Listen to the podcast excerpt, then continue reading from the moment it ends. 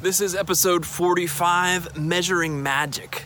So, for the past few months, I've been using my Apple Watch to track my sleep patterns.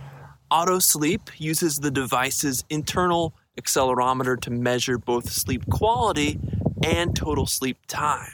The app is surprisingly accurate, and I enjoy peeking at the trend lines every once in a while. Now, I don't actually do much with the data.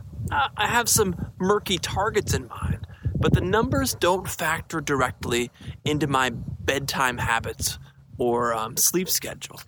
But that doesn't mean that my sleep tracking is pointless.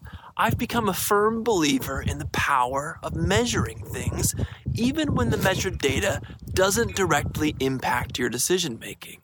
There's something powerful about knowing where you're at, particularly when it comes to health. Another example from my recent experience is food tracking. For the past year or so, I've been inputting my consumed food via Lose It on my phone and on the web. I don't really adhere to a strict daily limit, but knowing how gluttonous I've been earlier in the day is often just enough motivation to resist dessert. Conversely, when I don't uh, record my meals, I tend to overeat. Weighing myself each morning has proven productive in the same way.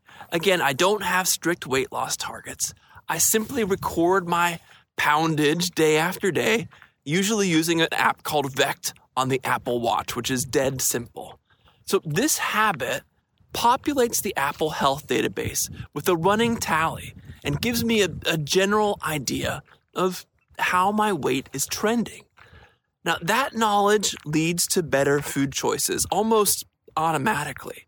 If my weight drifts too high, uh, I find myself gravitating to healthier options fruit instead of, of candy, salads instead of sandwiches, water rather than Coke. Conversely, when I'm hovering near my ideal weight, I'll reward myself with an extra treat or two. So, even though my sleep stats seem inconsequential, I'm going to keep wearing my Apple Watch to bed even this peripheral awareness of my sleep habits helps me make better decisions. And knowing just how little sleep I got last night may empower me to skip that Netflix binge in favor of an earlier bedtime.